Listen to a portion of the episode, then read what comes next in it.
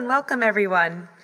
I'm Elsa Fogg Vernon, the Technical Coordinator of Events and Education here at the Boston Athenaeum, and I'm excited, and I'm excited, I should say electrified, to introduce our guest speaker this afternoon, Lucas Cohen, Public Arts Curator for the Rose Kennedy Greenway Conservancy.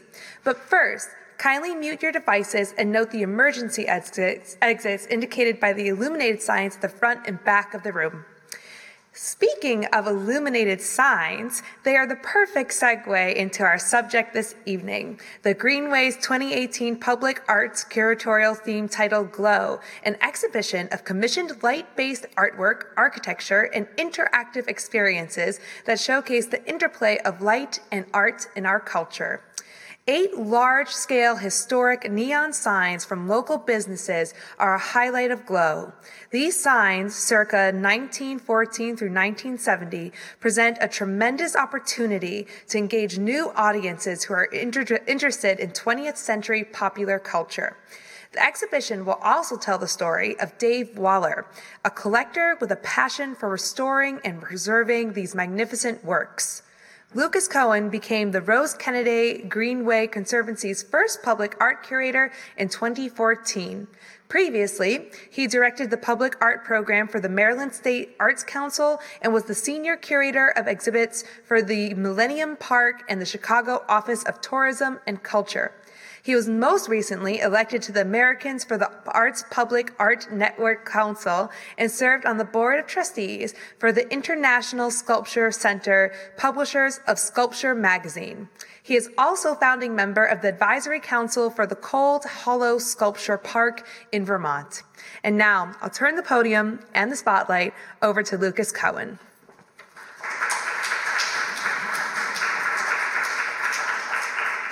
Hi, everyone. Uh, thank you so much for that introduction, and, and thank you for having me here today. I, I hope to enlighten you today. Um, and I apologize for my sunburn. I've been outside installing signs, neon signs, these past few days. So if I'm a little bright red, it's because I'm sunburned. Um, so what I just want to do today is I'm going to give a little bit of uh, a history about the Greenway. I'm sure most of you lived through the Big Dig here. Uh, I unfortunately did not. I've only been here for about four years, uh, but I'm excited to be working for the Greenway uh, and reinterpreting it in a, a contemporary light. Um, so in 1991, after almost a decade, decade, of planning, construction began on the Central Artery, uh, t- or otherwise Tunnel Project, uh, more widely known as the Big Dig. This project, recognized as one of the largest, most complex, and technologically challenging in the history of the United States, would remove the elevated highway and create a tunnel system below the city. With the elevated highway system to be relocated underground, community and political leaders seized the opportunities to enhance the city by creating the Greenway, a linear series of parks and gardens that would reconnect some of Boston's oldest, most diverse, and vibrant neighborhoods. The creation of the Greenway was a joint effort of the Massachusetts Turnpike Authority, the Commonwealth of Massachusetts, the City of Boston, and various civic groups. On October 4th, 2008, tens of thousands of visitors came together for the park's inaugural celebration with the Rose Kennedy Greenway Conservancy. The following year, on February 23, 2009, the Rose Kennedy Greenway Conservancy assumed operational responsibilities for the parks. Today, the Greenway uh, encompasses gardens, plazas, and tree lined promenades and is a key feature of the modern reinvention of Boston, the harbor, and the waterfront. These are just a few uh, kind of um, details in regards to actually the Conservancy itself. Uh, they're actually established in 2004 as a fundraising entity, and it wasn't until 2008 that uh, legislation was uh, granted giving the Conservancy full responsibility for operations, programming, and the improvement of the, the park system. Uh, most recently in 2015, uh, MassDOT gave uh, the Greenway another 1.3 acres of land to manage. Uh, and then most, uh, just last week, last uh, month, some of you may have heard too, the Greenway um, has become the second area for what's called a Greenway Business Improvement District. Uh, the only other business improvement district uh, currently downtown is um, the downtown uh, downtown crossing. Uh, and this is um, allowing us to be kind of more financially stable in regards to a special tax premium that'll be put on the businesses that line the Greenway, uh, in introducing about $1.5 million a year through a special tax um, that'll go into the uh, upkeep and management of the park system itself. Just to note, all programs and or public art that we do is privately fundraised for. No state funding uh, goes into any, or, or uh, taxpayer funds go into the produce, production of public art or programming on the Greenway. That is all privately fundraised through uh, private philanthropic support, competitive grants, uh, and or our revenue generating programs on the Greenway, such as the food trucks or, or our third party event rentals. Uh, and a couple key facts, we're 17 acres across 1.5 miles from Chinatown to the north end. Uh, we, again, we manage the complex infrastructure of seven uh, fountains that line the Greenway uh, and computerized lighting systems. The entire park itself is completely organically maintained. We use zero pesticides, um, and we have an entire staff of horticulturalists uh, horticulturists and volunteers that create um, and maintain all of those lovely flowers and plants throughout the Greenway. We actually host more than 400. We're at 450 free events annually. Uh, and we have a system of free Wi Fi and mobile eats and vending programs. And then, most recently, kind of starting in 2015, we started the temporary uh, exhibitions of contemporary public art. Okay, so in 2012, the Greenway Conservancy completed what was called the Public Art Strategy. Uh, and that strategy paved the way for the Greenway to become a premier destination to see contemporary art uh, in downtown Boston. The public art vision is to bring innovative and contemporary art to Boston through free temporary exhibit exhibitions, engaging people in meaningful experiences, interactions, and dialogues with art and each other. The Greenway gives artists unique opportunities to exhibit bold, new work that consider the possibilities of a 21st century Boston. Excuse me. The, uh, the, the, strategy itself was meant to take our community a step forward in presenting contemporary public art by capitalizing on the energy, creativity, and adaptability that the Greenway offers as an evolving public space. The curatorial vision and organizational structure uh, are the product of public input, best practice research, and the passionate contributions of artists and arts advocates from across the country. Three basic principles kind of came out of that strategy. Um, one, that all works on the Greenway would be both contemporary and or temporary. Uh, nothing on the Greenway actually, uh, public art wise, stays longer than a full 18 months. Uh, a, a, multitude of reasons for why that is, uh, is that one, we maintain through a lease uh, the park system with MassDOT. Should the Conservancy go away, MassDOT would be fully responsible for permanent public art. And I think we know how we need potholes redone every year. We don't want them managing contemporary public art. Uh, secondly, we're over, still over a uh, tunnel system where anywhere in between the park system uh, and the, t- the, top of the rooftop of the tunnel is anywhere between one foot to only six feet. So the idea of, of instituting large scale uh, footings and other infrastructure to maintain large uh, pieces of sculpture, it just doesn't seem feasible. And secondly, or excuse me, and thirdly, um, you know, Boston is in a new chapter of understanding itself through contemporary art. Uh, we didn't want to uh, close the book or the chapter on one artwork that was going to define us. You know, you look at other cities like Chicago and New York, and yes, they have permanent works that define them. Um, you know, we'll talk a little bit about Citgo sign defines us, and that's a little bit about this exhibition coming up. But um, the idea is to constantly have that evolving co- uh, conversation, uh, and and that's why everything is temporary and contemporary. The second thing that came out of it, uh, the strategy itself, was the hiring of a public art curator, which was myself. Uh, as it was stated a little bit, I have a little bit of a background actually in kind of public art startups, specifically uh, with Millennium Park in Chicago, which is a 24 acre uh, uh, cultural park, uh, and I created the Boeing Galleries uh, public art program at Millennium Park. with Maryland, I wrote the legislation for their percent for our capital improvement projects across the state. and then I saw an amazing opportunity here in Boston where nothing had been done of this nature in downtown Boston in regards to a very contemporary park. Uh, and so that's what really drew me here to Boston, and, and I'm very excited to be here. And the third thing that came out of that strategy was the invitation for a international competition, which resulted in the large-scale work by Janet Echelman, as if it were already here in 2015. This was a really, I think, uh, amazing piece. Um, I kind of call it our coming out party for public art in Boston. Uh, it kind of set the stage to say, if we can do this, we can do anything. Um, this was extremely one of the most complicated in, infrastructure uh, temporary projects for only six months, as it was attached to three separate buildings uh, located in downtown Boston in the Fort Point Channel uh, district. It was connected to the one, internet, or excuse me, uh, Intercontinental Hotel, uh, 125 High Street, and then we took out a window uh, at One International on the 29th floor and installed a 2,000 pound beam in which we were able to winch this piece up. Uh, and it stood for six months. Uh, it was engineered specifically uh, for hurricane force winds and other devastations and acts of God. So if the building was going to go down, this net was going to go down. If the net was going down, all the buildings were going down. Uh, it was engineered completely in regards to how the buildings were created. Um, and I think this was really transformative for us in the sense that we actually went literally knocking door to door on a multitude of about, I would say, 20 different businesses to see if we could tie directly into the infrastructure of their buildings.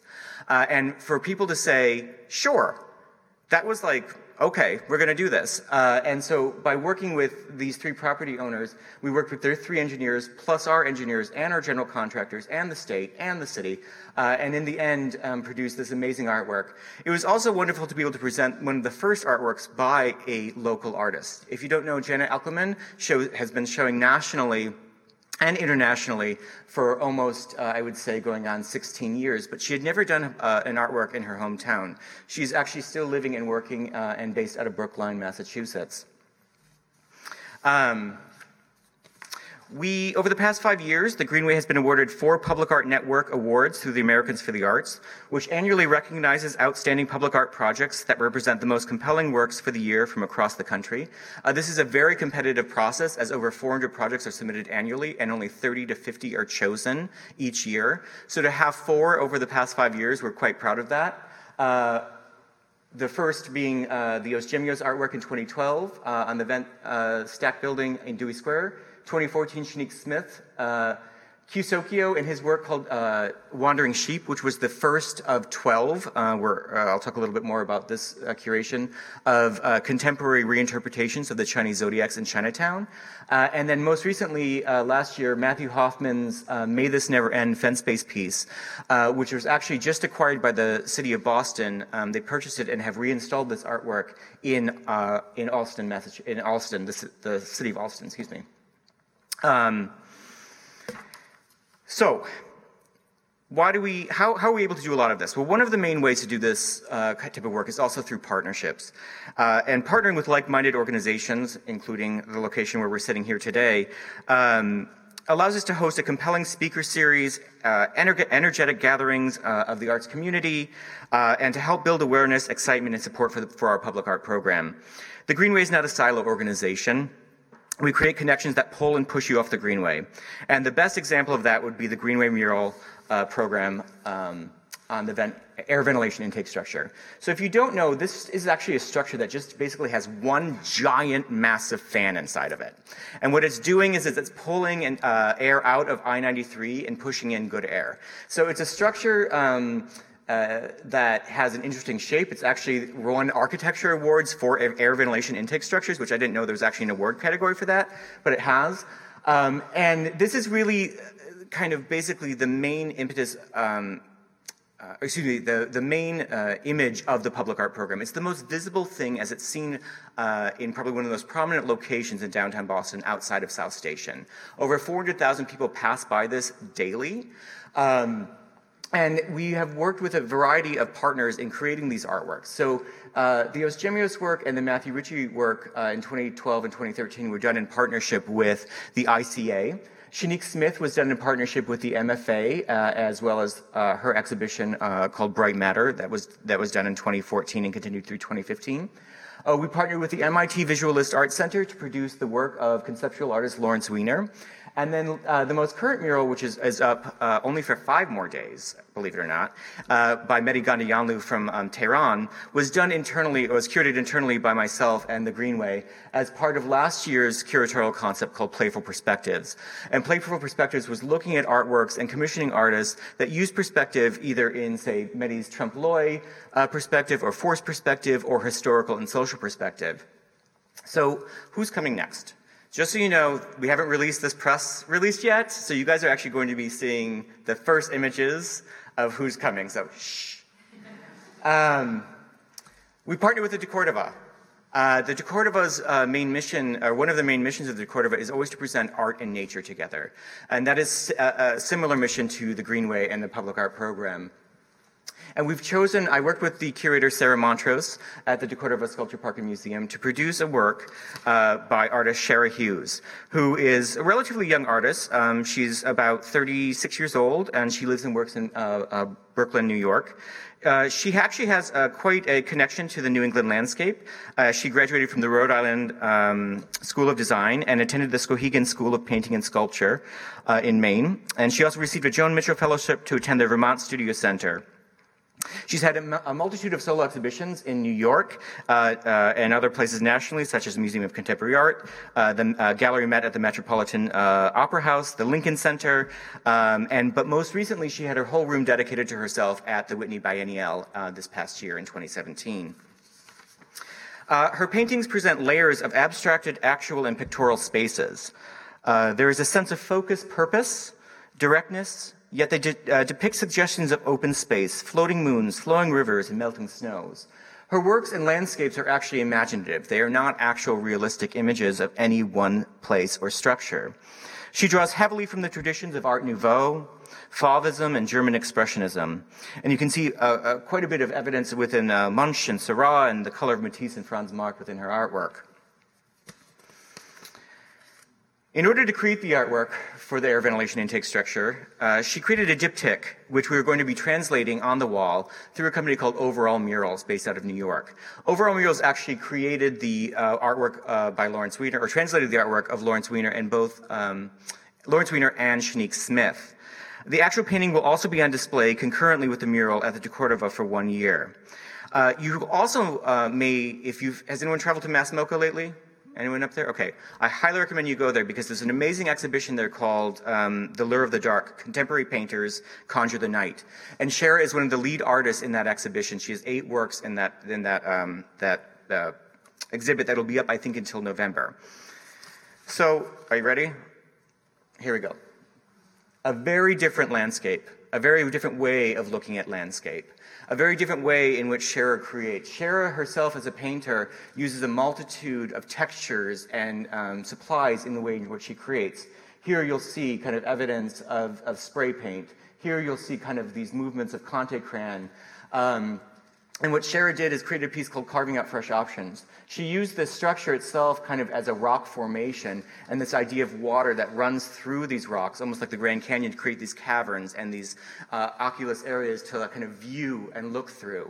Um, this is her first mural. She's never done a large scale mural. Her works are mostly about 66 inches by about 55 inches. So this is a new way of working and thinking for her specifically.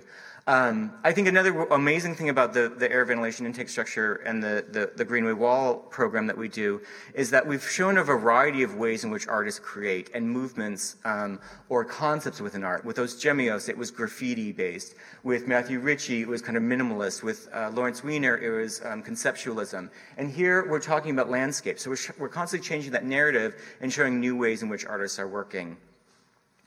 Uh, so we're really excited about this. This work is actually going to begin um, uh, uh, next week on uh, Monday, Tuesday, and Wednesday. We're scraping and priming the current mural, and this work will be translated starting the 18th through the 24th uh, of this month. So look out for that. Come out to the Greenway. Shara will be there. She'll be helping to supervise. She's coming out the 20th through the 25th to help create this wall, and also go out to the Cordova and see their shows. So, Glow. What is Glow? Glow is, uh, in short, neon signs from Massachusetts dating from about 1925 to 1970. So, neon was a special movement in a long history of human illumination. Central Boston has been lit by various forms of artificial light since pairs of night watchmen began patrolling city streets in 1635, swinging lanterns from handheld poles. Oil lit streets, excuse me, lamps uh, were installed in Boston in 1773, spreading light throughout the most populated sections of the town. Well lit public spaces are a prerequisite for safety, prosperity, and social life.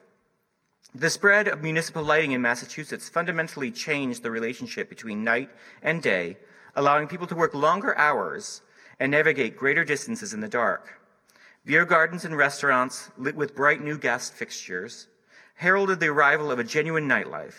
In the 19th century, excuse me, uh, in the 19th century, restaurants blossomed across towns and ordinary people expanded the number of hours they spent outside the walls of their homes. The turn of the 20th century marked the spread of electric light through the metropolitan area, creating the comfortable environments familiar to us today. Neon light, which was brought to the United States from Paris in the 1920s, has a particular magic. Neon's distinctive, colorful glow, the ease with which its, its, displays can be customized, as well as its relatively affordable running costs, gave it a special appeal to advertisers. Neon lighting was a popular investment for uh, merchants during the Great Depression, who used the bright, inexpensive tubing to update their storefronts and attract hard to come by customers. After World War II, neon experienced a kind of golden age. As large corporations embraced the low shipping costs and ease of distribution offered by standardized backlit acrylic signs, neon signage became a niche opportunity. For small businesses, owners, uh, and owners, Neon's relatively affordability as well as ease of fabrication meant that they could advertise their offerings on a scale suited to the increasingly automotive landscape of the post-war era. All of the signs you're going to see in Glow became landmarks in their neighborhoods and towns. These glittering, creative neon signs were in some ways more memorable than the ordinary buildings next to which they flashed and blinked. Neon signage may not have uh, been considered an art form, but it was and still is a form of creative expression. Each of the signs in Glow is evidence of the unique blend of skills on the part of its fabricator. Viewed together, the signs are part of Massachusetts' graphic and creative history, as well as a legacy of the Bay State's history of entrepreneurship. In placing these signs together on a park in central Boston, the Greenway Conservancy is inviting you to consider new ways of reading these signs and contemporary ways of thinking about how neon can serve as a catalyst for engaging with and in public space. Some visitors may remember one or more of these signs as favorite food destinations, places of employment, or simply a bright, flashing marvel on a well-traveled route. By bringing together signs from different locations in Massachusetts, this exhibition offers a brief tour of a much larger state. By placing these signs in close proximity with each other, the Greenway is creating a new geography of light, inviting you to consider how the presence or absence of light can define a space, how particular kinds of light can encourage us to come together, how light can create open, inclusive spaces for dialogue about technology, creativity, and the shared heritage of our built environment. So all of the signs that you see actually are come from a, a, a multitude of different locations within Massachusetts. The farthest kind of reaching, oh, excuse me, the farthest reaching uh, would be over here in Wilbraham, going all the way up to Saugus. Uh, this is part, these signs are part of a 350 piece collection by a local collector named Dave Waller. Dave Waller um, is a Malden uh, resident. Uh, you may also know him as he and his wife Lynn purchased the Graves Lighthouse and have been working to restore that, that lighthouse. Uh, he and Lynn have been collecting neon signage for uh, since the early 70s, and he has uh, the entire crux of the collection is actually located both in Malden as well as in Lynn, uh, Lynn, Massachusetts. Dave himself, I, I, talk about him in a lot of ways as uh, uh, uh, basically being a cultural anthropologist. Dave is obsessed with this idea of roadside architecture and kind of the digital graphic, or excuse me, the graphic identity of towns and cities that were formulated by these neon signs. Um, you think back to, to technology today, neon was, was what the iPhone was, essentially. It was new technology. It was this bright, flashing uh, beam of light pulling you in to sometimes these motels that were just, you know, a one-level structure. Uh, going back and looking at some of the signage here, I'll just point out this is the Siesta Motel, um, which was located in Saugus. And the way that they're installed actually goes from Wilbraham to, to uh, Saugus. So it's kind of a triptych, if you will. So the Siesta Motel, dating back to about 1954. Uh, the European, which was one of the most famous restaurants in the North End, that closed in 93. Uh, Bay State Auto, which was a spring manufacturer that started in about 1920, that originally started forging springs for horse carts, then moved into the automotive landscape in, uh, in, uh, in Boston.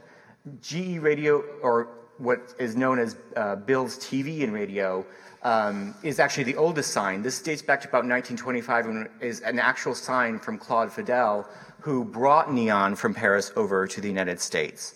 And this was based in Roxbury. Uh, we've got, uh, excuse me, oops. Uh, here we've State Line, which is in uh, Wilbraham, which was the potato chip factory um, that started production um, in the 40s that would deliver, that produced chips and then deliver them uh, straight from the truck the day after, basically with no preservatives. Um, Fontaine's Chicken, which is probably one of the most memorable signs in this exhibition, other than, say, the Citgo sign, and is the most well known, which was serving up uh, uh, chicken, uh fried chicken in, in, West Roxbury. Cycle setter, uh, Natick, uh, I say it wrong, Natick, Natick? Natick, thank you, I always get it wrong. Uh, which was from 1940 to about, ni- excuse me, 1960 to about 19, 1997 which was a massive uh, uh, bike center. Uh, and then Flying Yankee Restaurant, which I think is so interesting, was actually uh, located in Auburn between Route 20 and Route 12 uh, and was produced um, to mimic um, the, the rocket ship. Why would the rocket ship be on that? Well, Goddard of Goddard Space Station, you know, and NASA, launched his first rocket in Auburn, Massachusetts.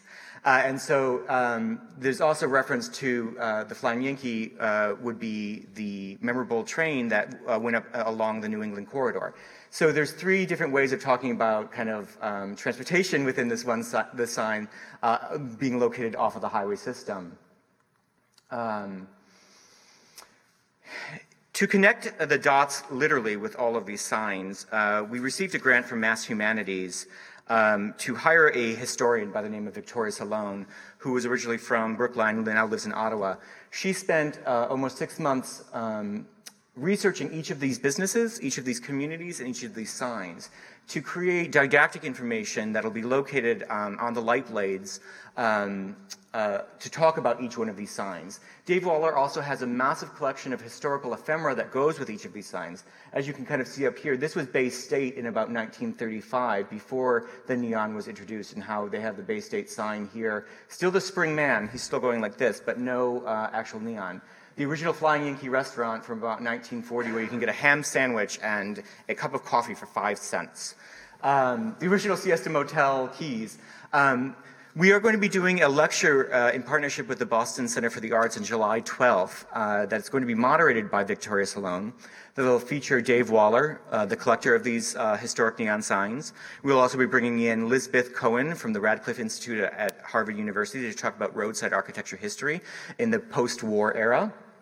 Uh, we'll be bringing in Luftwerk, who's a contemporary artist that will also be shown on the green. I'll get to that in a second, to talk about how the use of light in architecture.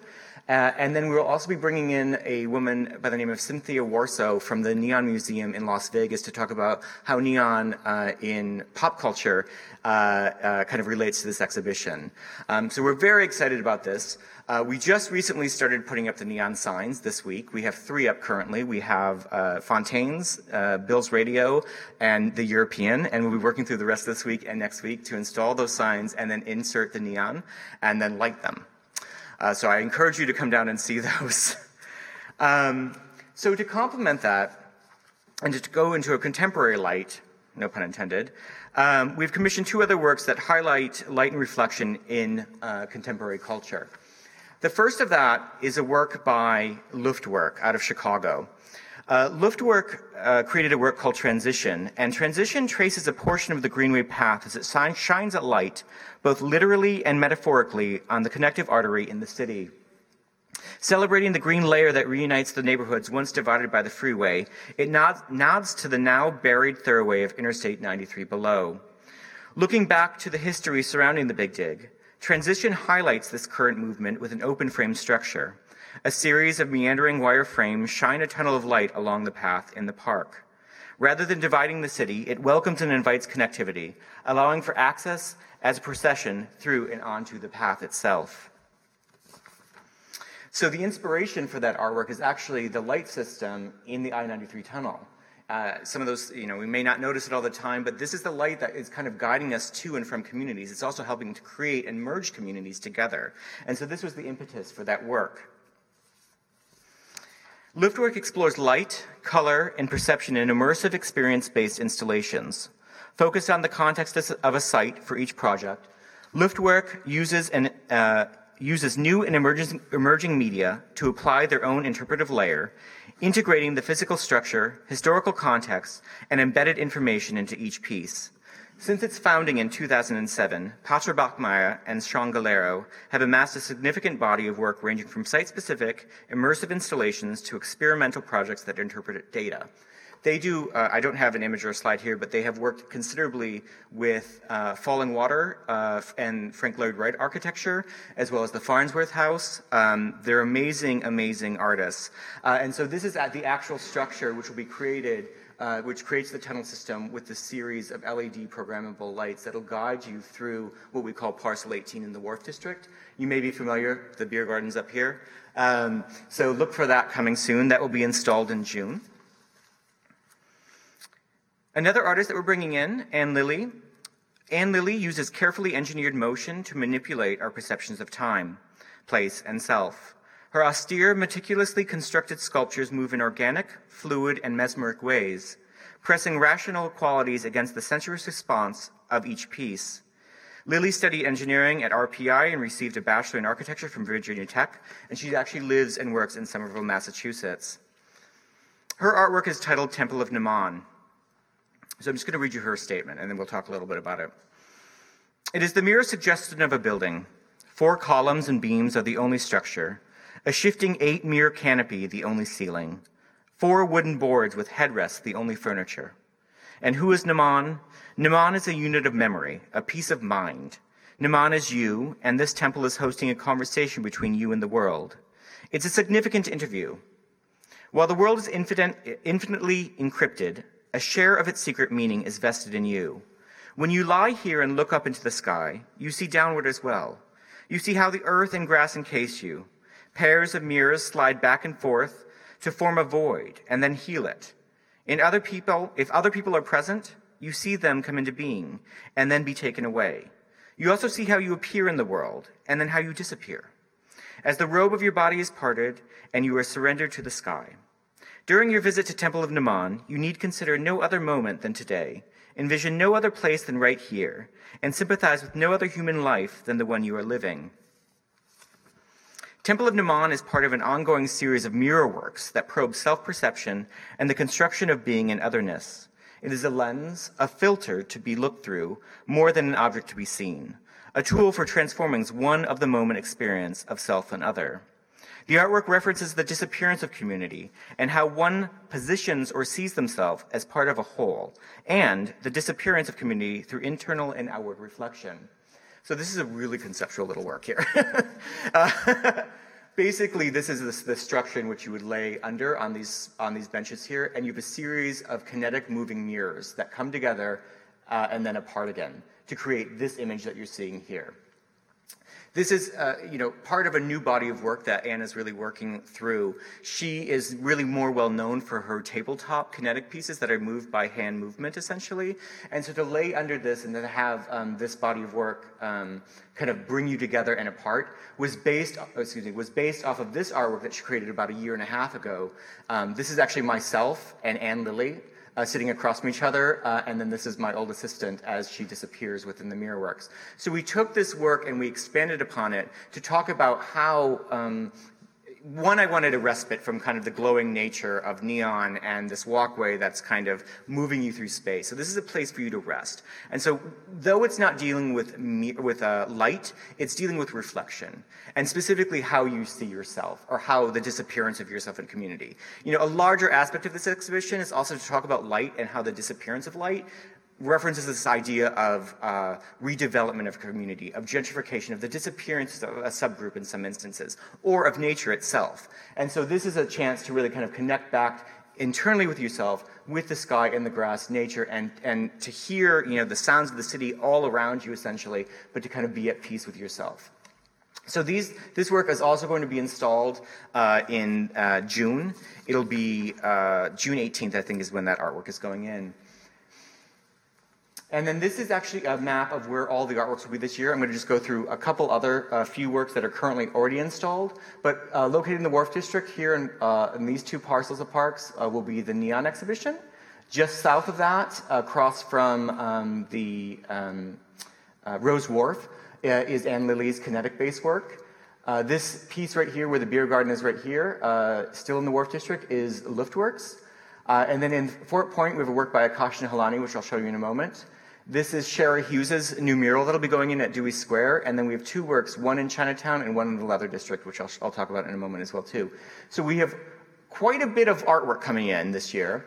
Um, we purposely left out doing anything in the north end, as I did a, mass, a very large installation on the grass there last year, and we're letting that uh, land kind of heal back.